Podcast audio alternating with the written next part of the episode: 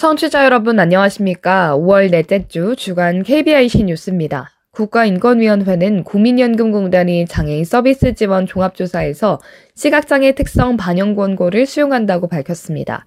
권고의 배경이 된 사건은 국민연금공단이 장애인 서비스 지원 종합조사를 실시하면서 장애 정도가 심한 시각장애인의 상황을 고려하지 않았다면서 인권위에 진정이 제기된 건입니다. 인권위는 국민연금공단이 장애인 서비스 지원 종합조사 시 진정인과 같은 시각장애인의 상황을 충분히 반영하지 않은 것은 장애인 차별금지법상 행정 절차 및 서비스 제공에 있어 정당한 사유 없이 장애를 고려하지 않는 기준을 적용함으로써 장애인에게 불리한 결과를 초래한 장애인 차별 행위로 판단했습니다.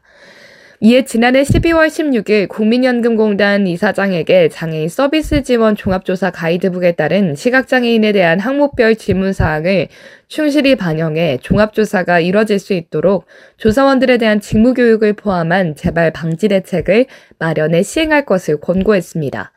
국민연금공단은 장애인 서비스 지원 종합조사의 전문성 향상을 위해 조사원 입문과정 보수과정과 장애 유형별 특징에 대한 이해를 높이기 위해 전문장애 감수성 교육 운영 방안을 마련해 올해 2월 상반기 조사원 교육을 실시했다고 회신했습니다. 전국 장애인 차별철폐연대 등 3개 단체는 어제 오전 인권위 앞에서 기자회견을 열고 김광한 한국지체장애인협회 중앙회장의 기영아 발언에 대해 조속히 차별로 인정하고 권고를 내려달라고 촉구했습니다. 김 회장은 지난해 국회의원 회관에서 열린 장애인 개인 예산제 도입 방안과 과제 토론회에서 사실 차별 철폐연대와 같은 그런 단체가 탄생한 것은 저는 정부와 정치권의 무관심도 굉장히 어떤 기형아와 괴물을 키워왔다고 발언했습니다. 장애인 차별 금지 추진 연대 박김영희 상임 대표는 장애인을 기용하라고 비정상인으로 낙인화하는 것에 대해서 우리는 명확히 차별이라고 이해하고 있고 또 말하고 있다. 그런데 장애인 단체의 장이라는 사람이 아무렇지도 않고 자연스럽게 기영아를 인용해 장애인을 비하하는 발언을 서슴지 않았다고 울분을 토했습니다.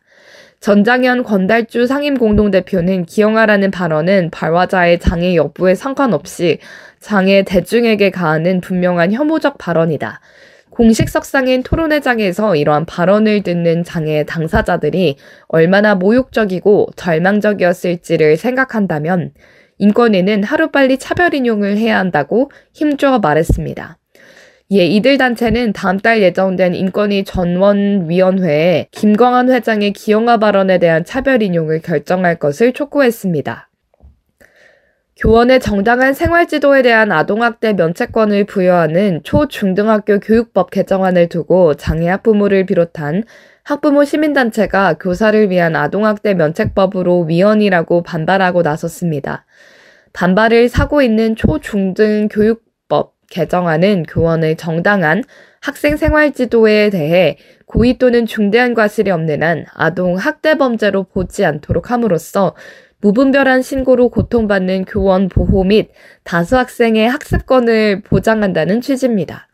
하지만 이들 단체는 아동복지법 제17조는 어떠한 경우라도 아동 대상으로 절대 해서는 안 되는 금지 항목을 명시한 조항으로 누적된 아동의 죽음을 통해 성인의 윤리와 문명으로 만들어진 법안이라면서 이에 대한 예외를 인정하겠다는 계획은 아동학대를 법적으로 용인하겠다는 비윤리와 비문명의 극단이라고 비판했습니다.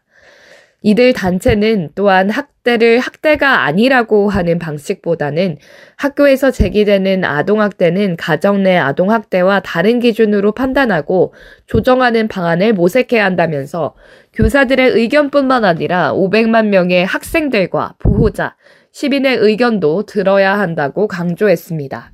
이에 따라 아동학대를 조장하는 교원 면책 개정안 즉각 철회, 각 학교의 전담 분쟁 조정 전문가 배치, 학생, 교사, 학부모 분쟁 조정 전문가가 대화하고 조정하는 교육분쟁위원회 구성, 교육부의 교육분쟁조정위원회 전담부서 신설, 유아와 초등, 한교실, 이교사 체제 실현 등을 요구했습니다. 한국시각장애인연합회는 2023년 시각장애인을 위한 정책 공모전을 다음 달 15일까지 개최합니다. 이번 공모전은 시각장애인이 일상생활에서 겪는 불편과 불합리한 제도를 개선하기 위해 열리며 선정된 아이디어는 시각장애인의 권익 향상과 복지 증진을 위해 적극 활용될 예정입니다. 공모 분야는 이동, 편의, 사회복지 서비스, 고용, 노동, 정보 접근성과 관련된 4개 분야로 시각장애인 관련 정책에 관심이 있는 대한민국 국민이면 누구나 참여할 수 있습니다.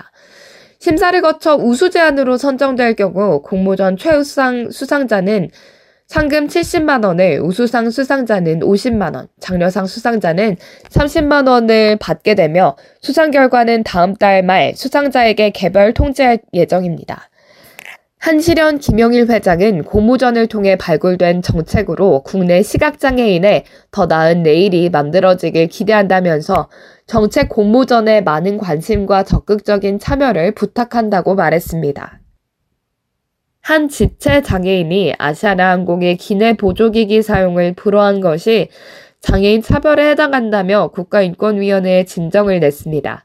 지난 3월 25일 중증 지체장애인 신모 씨와 가족들은 제주도 여행을 마치고 아시아나항공을 이용해서 자택이 있는 청주로 이동하기 위해 제주 공항으로 갔지만 탑승 거부로 해당 비행기를 이용하지 못하고 다음날 다른 항공의 비행기로 귀가했습니다.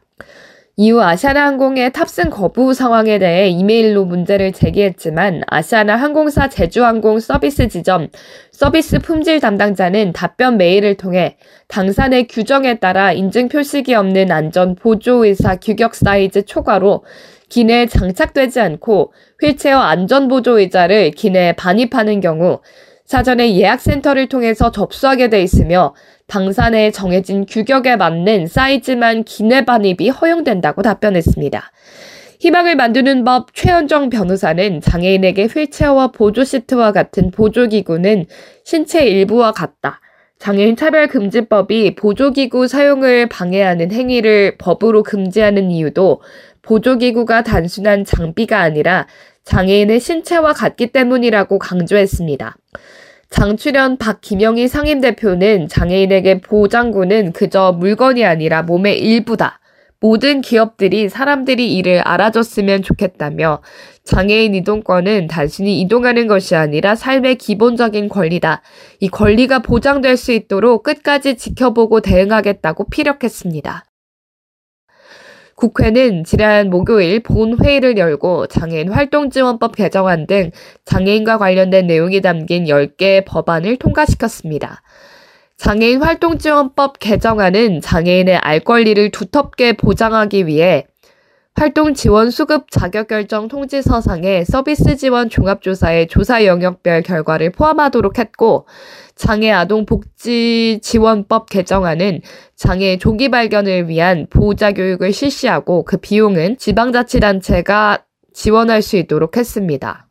장애인 건강권 및 의료 접근성 보장법 개정안은 장애인 건강 주치 대상을 중증 장애인에서 전체 장애인으로 장애인 건강검진 기관 지정 의무화 대상을 공공보건의료기관 등으로 확대하는 내용이 담겼고 사회복지사업법 개정안은 사회복지시설 개선 정지명령 사유에 장애인 확대 관련 범죄를 추가했습니다. 정신건강증진 및 정신질환자 복지 서비스 지원법 개정안은 정신질환자 차별 해소를 위한 정책의 근거 자료로 활용할 수 있도록 정신질환자 실태조사 항목에 정신질환자 및 가족에 대한 차별 실태를 추가했고 문화예술진흥법 개정안은 장애인 문화예술 활동에 지원해 국가 및 지방자치단체가 설치한 문화시설 중 대통령령으로 정하는 문화시설은 장애인의 문화예술 활동 기회를 보장하기 위해 장애 예술인의 공연, 전시 등을 정기적으로 실시하도록 했습니다. 아프가니스탄 전쟁에 참여했던 구르카 용병 출신 43살 네팔 남성 하리 부다 마가르가 두 다리의 의족을 착용하고 세계 최고봉 에베레스트 정상에 올랐습니다. 두 다리 모두 의족을 착용한 이가 에베레스트 정상에 오른 것은 이번이 사상 처음입니다. 힌두스탄 타임스 보도에 따르면 네팔 북동부의 가난한 집에서 태어난 마가르는 구르카 용병이 되어 아프간에서 영국의 해리 왕자 등과 함께 싸우다 지난 2010년 4월 두 다리를 잃었습니다. 세 아이와 아내를 위해 다시 일어선 마가르는 유럽 몽블랑, 네팔 메라피크 등 여러 고봉에 오르며 불굴의 의지를 드러냈고 지난해 양다리 의족을 착용한 장애인 최초로 해발 5,350m의 에베레스트 베이스 캠프에 오르기도 했습니다. 마가르는 현지 매체와의 인터뷰에서 장애인들이 가진 용기와 투지를 세계에 보여주고 사람들을 고무하는 롤모델이 되고 싶다고 밝혔습니다. 이상으로 5월 넷째 주 주간 KBRC 뉴스를 마칩니다. 지금까지 제작의 이창훈, 진행의 유정진이었습니다. 고맙습니다. KBRC.